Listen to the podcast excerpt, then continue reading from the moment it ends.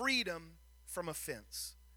And uh, it's a little bit different sermon. You know, we, we like to preach about freedom from sin and we like to worship, but it's amazing the life and the, the world that we live in, how many people are offended, how many people have been hurt, how many people live a life that, that is consumed by revenge or by hurt. And I know my audience today. Uh, been here long enough for you to talk to me. I've been here long enough for you to confide in me. And I realize that I'm not preaching out there, I'm preaching in here. That we all in our lives come to a place where we have been hurt, and, and some of that hurt tends to linger. In fact, it's amazing that uh, there's a hashtag that's trending on Facebook right now hashtag church hurt. And it's, it's, it's, uh, it, it's becoming viral, and it's people that are sharing their awful experiences within churches around the nation and, and, and how uh, they don't ever want to go back to church. There's even a Facebook group called Church Hurt. And I, I, I didn't want to tell you that because I don't want any of you to go join it. But uh, it, it's just a time where, where people can vent and say how, how much they have been hurt and how much they have been uh, uh, wounded but I have watched as it happened today. The last days are marked by offense. Matthew chapter 24, starting in verse 3, the Lord begins to talk, and, and, and they, the, the disciples and those that gather around are saying, You know, you, you keep talking about the last days, you keep talking about the end of days. What exactly does that mean? And so the Lord said, Well, this is going to be the sign. First off, don't let any man deceive you. There's going to be a lot that come in my name and they're going to say I'm the Christ and they'll deceive many. Don't don't pay attention to them. Realize that even if a, an angel or even if a disciple comes and preaches any other gospel, let him be accursed. He said not only that, but you'll hear wars and rumors of wars. And while that naturally causes us to be anxious, don't be troubled, for all these things must come to pass, but the end is not yet near. And again, we hear that. Just turn on CNN, turn on any news, watch any news, follow any news, and we see that. Nation will rise against nation, kingdom against kingdom, famines and pestilence and earthquakes in divers places. These are the beginning of sorrows. They'll deliver you up, talking about the disciples, talking about those that are going to follow Christ. They'll, they'll deliver you up to be afflicted. They'll kill you. You'll be hated of all nation for my name's sake. A lot of things happening. But then watch verse 10. Then many shall be offended, and shall betray one another, and shall hate one another. I, I told the, those that before church that were gathered uh, in the office, I said, you know, the Bible never ceases to astound me in its scope when you get past salvation, and I don't mean that that we need to get past it, but you know, if all you ever look at the Bible is a Bible, a word to, to help save you from sin, you're really missing out on the on the grand scope of what the word of God says and means. And when you begin to realize that the, the Bible even talks about being offended. He says, In the last days, many shall be offended. They'll betray one another. They shall hate one another. I am firmly convinced those three things are completely connected. You're offended, so you get back. You betray others, and hatred abounds. Matthew chapter 18, Jesus' words, uh, look at verse 2 through 9. I'm not going to read it all, but he, he talks about, except you become as a little child, you cannot enter into the kingdom of heaven. And then he keeps going. If you offend one of these that believe in me, it would be better for him that a millstone, a big old rock, was hanged around your neck and you're drowned. Then watch verse 7. Woe unto the world because of offenses. For it must needs be that offenses come, but woe to the man by whom the offense cometh. What that teaches me, and I don't have a, I don't have a lot of time to get into it, but what that means is first off, you cannot escape offenses. It's present. But if you're the one that's being the offender, you better take heed. Luke chapter 17 it, it, it says a little bit differently, kind of the same thing. It's impossible, but that offenses will come. So I'm not living in some, you know, fairy tale utopia with unicorns flying around that says I can live my life and nothing ever touch me, nothing ever affect me. No, offenses will come. There's some warnings against it. And let me get this out of the way. I think it'd be foolish for me to preach about offense and not give you a few biblical warnings before I get into the meat of my sermon. Proverbs 18 19 says, A brother offended is harder to be won than a strong city, and their contentions are like bars of a castle.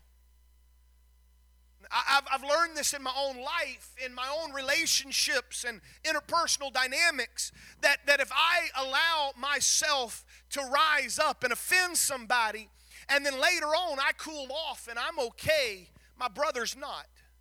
And, and it's harder to win them back because I offended them. They put up a guard. In fact, there's many of you today that are living in a castle. You're living under house, lock, and key, and you have guarded your life in such a way because somewhere in your life you were offended, and now you won't let anybody in because Proverbs says a man offended is harder to be won than a strong city. Jesus looked at his disciples on that last night before the, the, the Calvary's week began to start he, they sung a hymn. They went out to the Mount of Olives, Matthew 26, and Jesus said, Tonight, all of you shall be offended of me. And you're going to you're, you're, you're, you're gonna scatter, you're going to go. And Peter said, Huh, I'll never be offended. He had forgotten that it's impossible, but that offenses come. Jesus said, Yeah, before the rooster crows, you'll deny me three times. Peter, or, or, rather Paul, Paul in 1 Corinthians, he says, Give none offense. Don't offend the Jews. Don't offend the Gentiles. Don't offend the church of God. He said, Even as I please all men in all things, not seeking mine own profit, but for the profit of many that they may be saved. Now, just so you know, Paul was not saying, I, I, I just waffle back and forth and I don't take any stand and you know that way I don't offend. It's not this political correctness that exists in our world today. That's not what Paul said. But Paul said, in everything I do, I'm careful that I don't offend somebody because my ultimate goal is that I might win them to Christ. And so I could preach and I could really throw the Jews under the bus, but in doing so, I would cause them to guard themselves. So I'm not going to do that. But Romans chapter 16, these are just, this is not my sermon tonight or this morning, but th- I just got to give you some of these verses in case you're here. But let me, earlier we talked about that it's impossible that offenses will come, but woe to him through they come. Romans 16, verse 17. Now I beseech you, brethren, mark them which cause defenses and offenses, contrary to the doctrine which you've learned, and avoid them. For they are such that serve not our Lord Jesus Christ, but their own belly, and by good words and spare speeches they deceive the hearts of the simple. I know we're talking about doctrine right there, but I believe there's a secondary understanding that if you're one of those that cause division, if you're one of those that likes to offend people, beware. Beware. Beware. Yeah it's interesting because Jesus, he, he said in Matthew chapter 13 and verse 18, he, he said in the parable of the sower, hear the parable of the sower, he said, eh, the, the one that received the seed into stony places is the same that hears the word and with joy receives the word, but yet he has no root in himself, but he endures for a while. But when tribulation or persecution, persecution arises because of the word, by and by he is offended and he dies. Offended. I've watched so many people that started in the church and they, they got the Holy Ghost, they, they got rooted, or, or at least I thought they were rooted. And then something happens, offense comes and the first thing they do is they walk away, and it's like a, a, a, you know a piece of grass that tried to grow in the middle of the asphalt. It might grow for a moment, but as soon as the summer heat comes, as soon as the rain starts falling, it withers up, it dies, and it's all because of offense. I want to give you two stories to illustrate how dangerous it is to live a life ruled by offense. These are negative stories, but the outcome is still the same. I was reading my, my Bible, it's been months and months and months ago that, that I was in Matthew chapter 14, and you find that place where, where John the Baptist is beheaded. And, and we understand that. I mean, there's so much around that. But at this moment, as I read through it, God showed me something completely different in that that I, I would have never stopped to see. And John the Baptist was, you know, thinking that that that uh, uh, uh, he, he was he was having a, a party, and John the Baptist had made some enemies of Herod and Herod, Herodias, his brother Philip's wife. Somehow, as far as I can tell, there had perhaps been an affair between Herod and, and, and his brother's wife, or maybe he had taken her for a wife. There was, you know, just wasn't kosher. It wasn't right the way they were acting. And John the Baptist had told them, says, It's not lawful, Herod, for you to take your brother's wife. And, and because of that, something began to birth inside of uh, uh, Herodias. So it was that when Herod's birthday came, the daughter of Herodias began to dance before the company, and it pleased Herod. I want you to watch this. This is, this is Matthew chapter 14. So she is dancing, and, and, and, and Herod is approving of what's going on. She likes it. And so he looks at, at, at this, this daughter, and he makes the statement I will give you anything you want.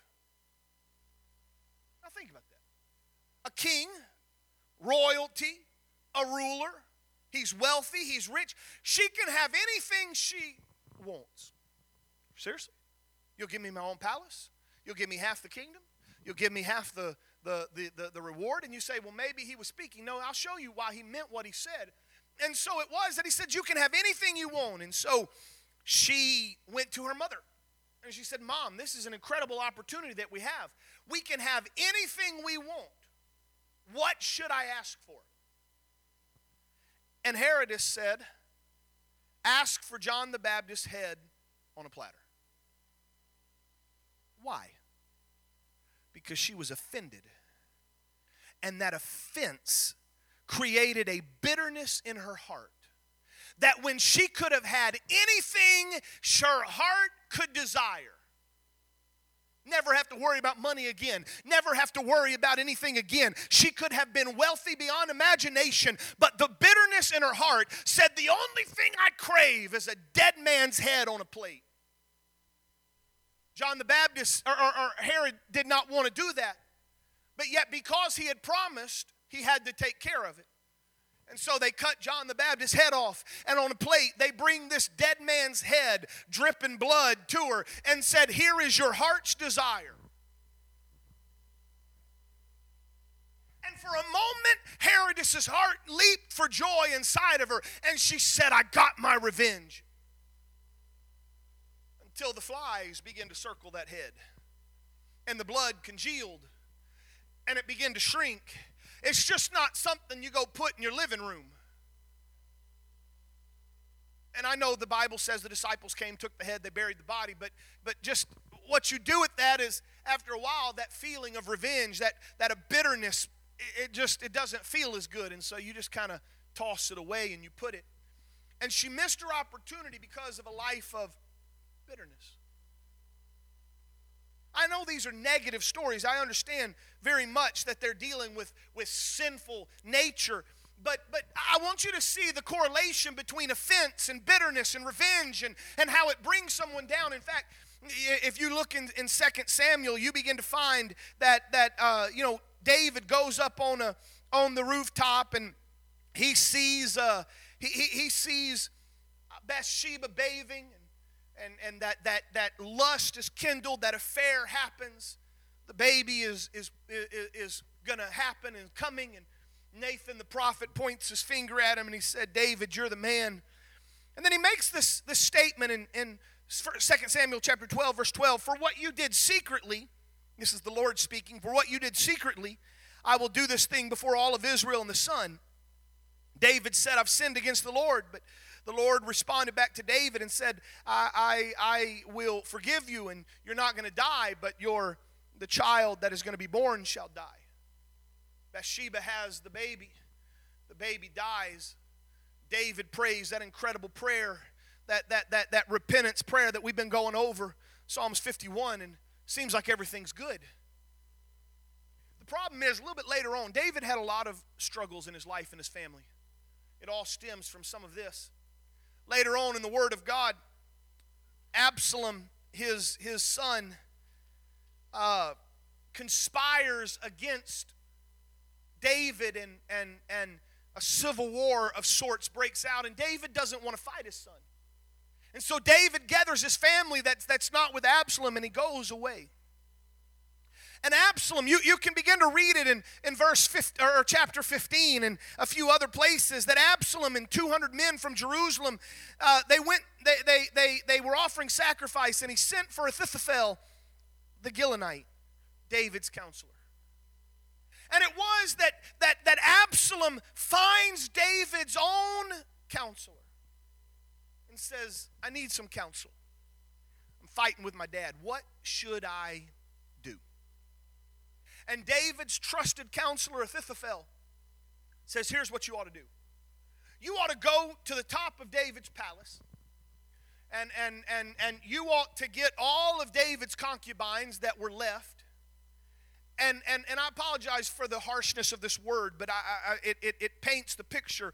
Just rape them on the top of David's palace for everybody to see. It'll be a way that you can shame David. That's what Ahithophel said to, to Absalom. And the question begs to be answered why would Ahithophel, David's counselor, choose to do this? And the answer that you begin to find is that Ahithophel was Bathsheba's grandfather. And because Bathsheba had been involved in that incestuous relationship, and, and, and, I know it takes two to tango, I'm aware of all of that, but somewhere Ahithophel said, You know what? Look what you did to my family, and so here's what I'm going to do to your family. It goes on and on. It begins to happen. They give counsel. And finally, after a while, in, ver- in chapter 17, Ahithophel kind of realizes what he's done, and, and, and the, the alliance that he had with Absalom isn't as great as he thought.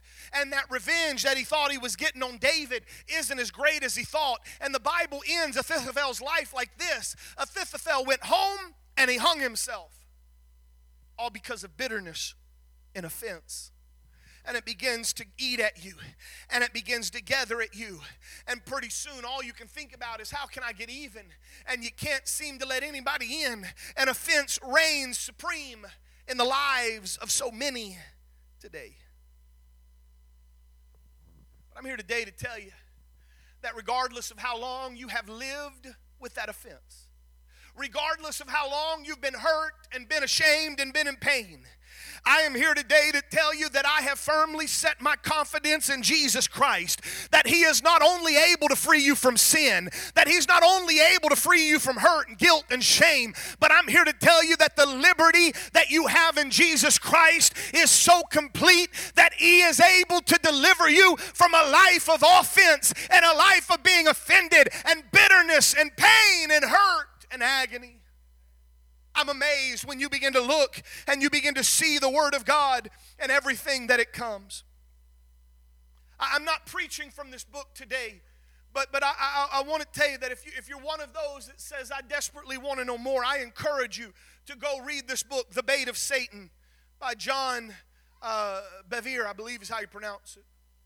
The Bait of Satan. It's amazing. It's living free from the deadly trap of offense.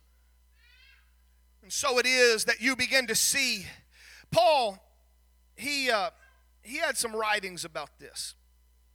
Paul said in Second Corinthians chapter 11, he said, Let no man think of me as a fool, if otherwise, yet as a fool receive me, that I might boast of myself a little. He said, That which I speak, I, I'm not speaking as the Lord. Don't, don't, don't think I'm speaking in some spiritual manner. This is just old Paul speaking when I boast. I've watched a lot of people glory after their flesh. Well, I can glory too. Uh, I, I, if you suffer fools gladly, seeing yourselves are wise, if, if you suffer a man to bring you into bondage, a man to devour you, a man to take you, a man to exalt himself, if a man spite you in the face, uh, smite you on the face, I speak as concerning reproach as though we had been weak. How be it, whereinsoever any is bold, and again, I'm speaking foolishly. This is not God speaking, this is just old Paul speaking. I'm bold also. Are they Hebrews? I am. Those people are the Israelites? I am. Are they seed of Abraham? I am.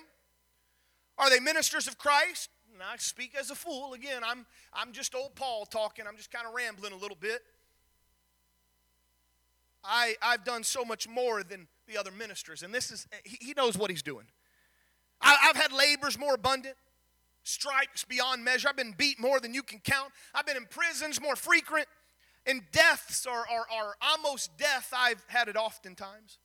Of the Jews, five times I received 40 stripes, save one. Three times I was beaten with rods. Once I was stoned. Three times I suffered shipwreck. A night and a day I've swam in the deep trying to get to safety.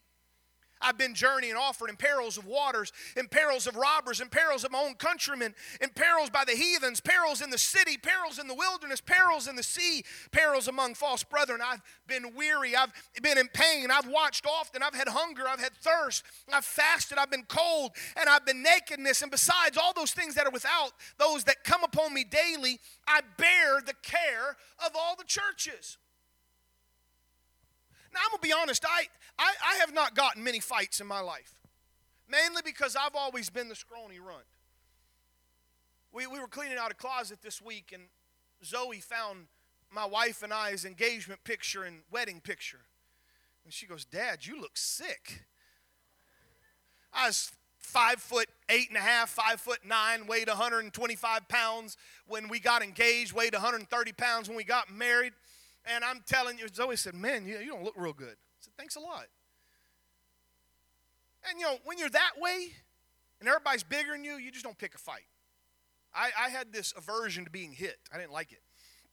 And uh but but I will tell you that, that if you hit me, I got quite offended. If you pushed on me, I got quite offended. And, and, and Paul is talking about all the things. Man, he's beaten with rods three times. He was stoned once. He was, he, he was shipwrecked. And, and not only did the church hurt him, but the heathen hurt him, and the Jews hurt him, and the Gentiles hurt him. And you look at all of that. And then he says this in verse 29 Who is weak? And I'm not weak. Who is offended? And I burn not. If I must needs glory, I will glory of the things which concern my infirmities. And the God of my Father, the Lord Jesus Christ, is blessed forevermore and knoweth that I lie not. It's interesting that Paul said, I'm not offended by all that. Because if anybody had a right to get on Facebook, Paul did. Facebook asked Paul, What you thinking about today?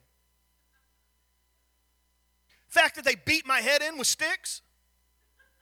Yeah, you know, I went down that local synagogue and I was just trying to tell them about Jesus and they stoned me till I was half dead. And so I left the synagogue. I thought, man, they're, surely they're godly people. They wouldn't hurt me. And I, I went out in the world and I, I went to the world and, and the silversmiths tried to kill me. Hey, Paul, what you thinking about today? Ah, just floating in the ocean. Da-dum. Da-dum. Paul said, but, but I'm not offended. That's a foreign concept to me. Because even though I, I probably have the longest fuse of anybody in this church, I don't, I don't pop off very easy. Uh, I, I have a long fuse. I, I used to walk to the bus stop, and this is not one of those crazy stories. You know, I walked uphill both ways. This is not that. But when I went to school, my bus stop was half a mile away because for whatever reason, the school bus wouldn't come in our subdivision they finally came after those girls got kidnapped and stuff. They finally decided to come closer. But for a lot of my life, I had to walk a half mile to school bus. And I remember one of the guys got off the bus and was popping me in the back of the head for that entire half mile. And I, I just raised a little bit different. My dad really wasn't a fighter. He didn't teach me to fight too much. And so I just kept walking and kept getting popped. And I got a long fuse, but you know, it's a foreign concept to say you've done all that and never been offended. Acts chapter 24 and verse 16 says this And herein do I exercise myself to always have a conscience void of offense toward God and toward man. Now, I'm going to get spiritual here in a moment, but let me get just very practical. If you want a life free from offense, you've got to exercise it. You've got to exercise. Paul says, I didn't come by this naturally. Paul said, I didn't wake up one morning just because I even got the Holy Ghost and all of a sudden everything was hunky dory and things were good and I was just loving everybody. Paul said, No, no, no. I had to exercise the fact that I had to have a conscience void uh, uh, uh, of offense toward God and toward man. Which tells me that some of us, our offense is not towards those around us, but sometimes we direct our offense upwards and we become offended at him. So, how do you live a life free of offense? How can you get free of that trap? And I know it's a trap because I've dealt with it in my life, I've dealt with it in other people's lives, and some of you deal with it on such a daily basis that you can't even function because that offense somewhere got in. You know, the, the Bible says, uh, uh, the, the, the Bible, Jesus told the disciples, he said, he said, you got to forgive people. You know, do we forgive them seven times a day? No, no, no, seven times 70. And so uh, uh, then, then a little bit later, he, he talks about you, you can say to this, you know, you could say this tree, be thou removed, cast in the sea. And for one to understand, it's, it's what they call a sycamine tree. And, and, and there's some incredible things that happen about that, that sycamine tree. And I've preached messages about it. It's not a sycamore tree, it's a sycamine tree. And as far as I can understand, it's a type of a, of a fig tree. But it's not the good fig tree. It's not the fig tree that was so sweet. Those figs were expensive. This was a little bit different. In, in my mind, it's the difference between a, a good, you know, Jonathan apple and a crab apple. You ever, you ever, anybody ever ate a crab apple? They nasty. We, we have wild plum trees on our property, and many of you have gotten some jelly from that. And those plums make good jelly only because you do like two cups of juice and five cups of sugar when you make your jelly. And anything with that much sugar is going to be good. But if you just went out and picked those wild plums, they're not near as good. They're sour, they're bitter. And the sycamine tree was the same. And, and so what happened was poor people could afford the sycamine uh, figs instead of the good figs. And, but the, you had to do a lot of doctoring to make them palatable. One commentator I was reading said you could only eat them a bit at a time. You couldn't really chew it. You know, just had to, a bite here, set it down, and kind of let your eyebrows lower. It's amazing how bitterness is like that. It just eats away at you. And when Jesus was saying, here's how you got to forgive, and then he, he automatically goes to this tree, what he was talking about. And, and, then later on, he talks about the root of bitterness. And that sycamine tree has a deep root that if you try to pull it out, it tends to pull everything out with it.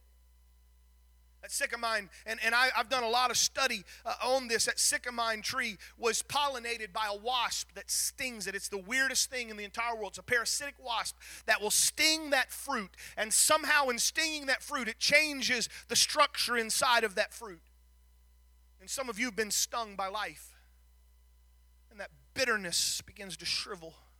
And that offense begins to, to eat away. But I'm going to tell you the answer. David said in Psalms 35 and verse 11 False witnesses did rise me up, and they laid to my charge the things that I knew not. And they rewarded me for evil, and they spoiled my soul life, David says, Look at how many times I've been offended. But here's the answer verse 13 of Psalms 35. But as for me, some of you need to get to the point today where you can look back at the life that you've been dealt. And you can look and, and, and maybe you've carried a ledger. You've carried a, a little revenge book in your mind if you will. This person hurt me. This person hurt me. And you've got it there. And you look at all of that.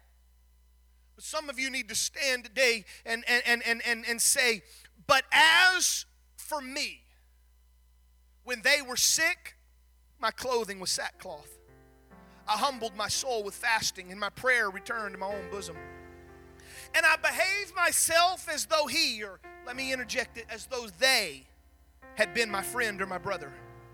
And I bowed down heavily as one that mourneth for his mother. David said, When I, when I was hurt, I didn't rise up and say, Let's go. Instead, even when they hurt me, and then later on I watched them in pain, it was like I was in pain. You say, well, what do you, what do you mean by that? Oh, I'll show you. It's amazing how many words of David are prophetic. Jesus comes around, Matthew chapter 5 and verse 43, and he says, You've heard it said, You shall love your neighbor and hate thine enemy. But I say to you, love your enemies, bless them that curse you, do good to him, them that hate you, and pray for them that despitefully use you and persecute, persecute you, that you may be children of your Father which is in heaven. He maketh the sun to rise on the evil and the good. He sendeth rain on the just and the unjust. For if you love them that love you, what reward do you have? If you salute your brothers only, what more do you have than others? If you want to be perfect, be perfect, even as your Father in heaven is perfect.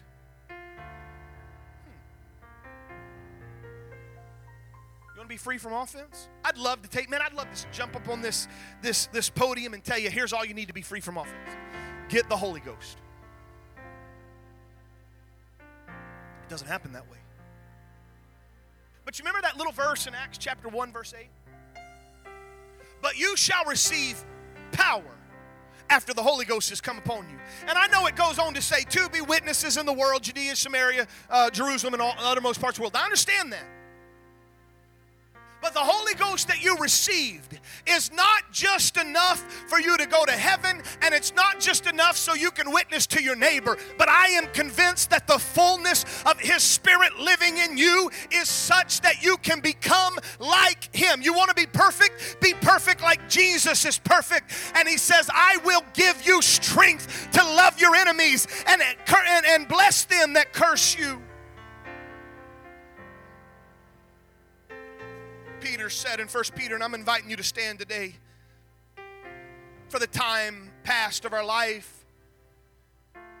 It may have sufficed us to do the will of the Gentiles when we walked in lasciviousness and we walked in lust and the excess of wine. And we, revil- we had revilings and banquetings and abominable idolatries. You know, I know there was that time we used to be the sinner. And now your friends, verse 4, think it strange that you don't run with them in that same excess of riot. And they speak evil of you. Again, just another side of offense. There's some of you that you've been saved and you've been walking with the Lord and your family doesn't understand it and they've made fun of your conversion and they've spoken evil of you. That offense is there. Who shall give account to him that is ready to judge the quick and the dead? For this is the cause was the gospel preached also unto them that are dead, that they might be judged according to men in the flesh, but live according to God in the Spirit. But the end of all things is at hand. Let's tie this back with Jesus. He said, This is how you're going to know the end times are coming. The end is at hand. So be there sober, watch under prayer, and above all things, have fervent charity among yourselves, for charity shall cover a multitude of sins. Again, that word charity, it's not giving money to the panhandler on the street. That word charity means love. Above all, have fervent love. For love shall cover the multitude of sins. Use hospitality one to another without grudging. I, want you to know that love does, when it says love covers a multitude of sins, this doesn't mean we overlook the sin and we say you can't do any wrong. That's not what this is about.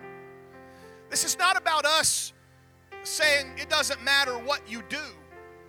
Only the Lord can cover sins like that. Only the Lord can forgive sin like that. But what this means is that if I operate my life with love one for another, operate my life with love for my enemies, then even when my friend, my family, my neighbor, or even my enemy offends me, love says, I will not be offended.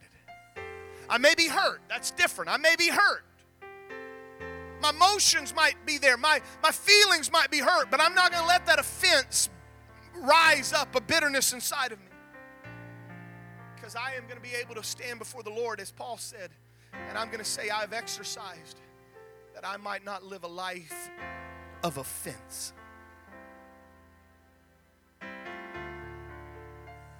As every man hath received the gift, even so minister the same one to another as good stewards of the manifold grace of God. Paul said, I've been beat, I've been stoned, I've been cursed on, I've been lied at, I've been shipwrecked. All of, I mean, my goodness, he had a he, he had a lot of people he could have been mad at. But Paul had experienced grace on two sides. Because Paul was late to the party.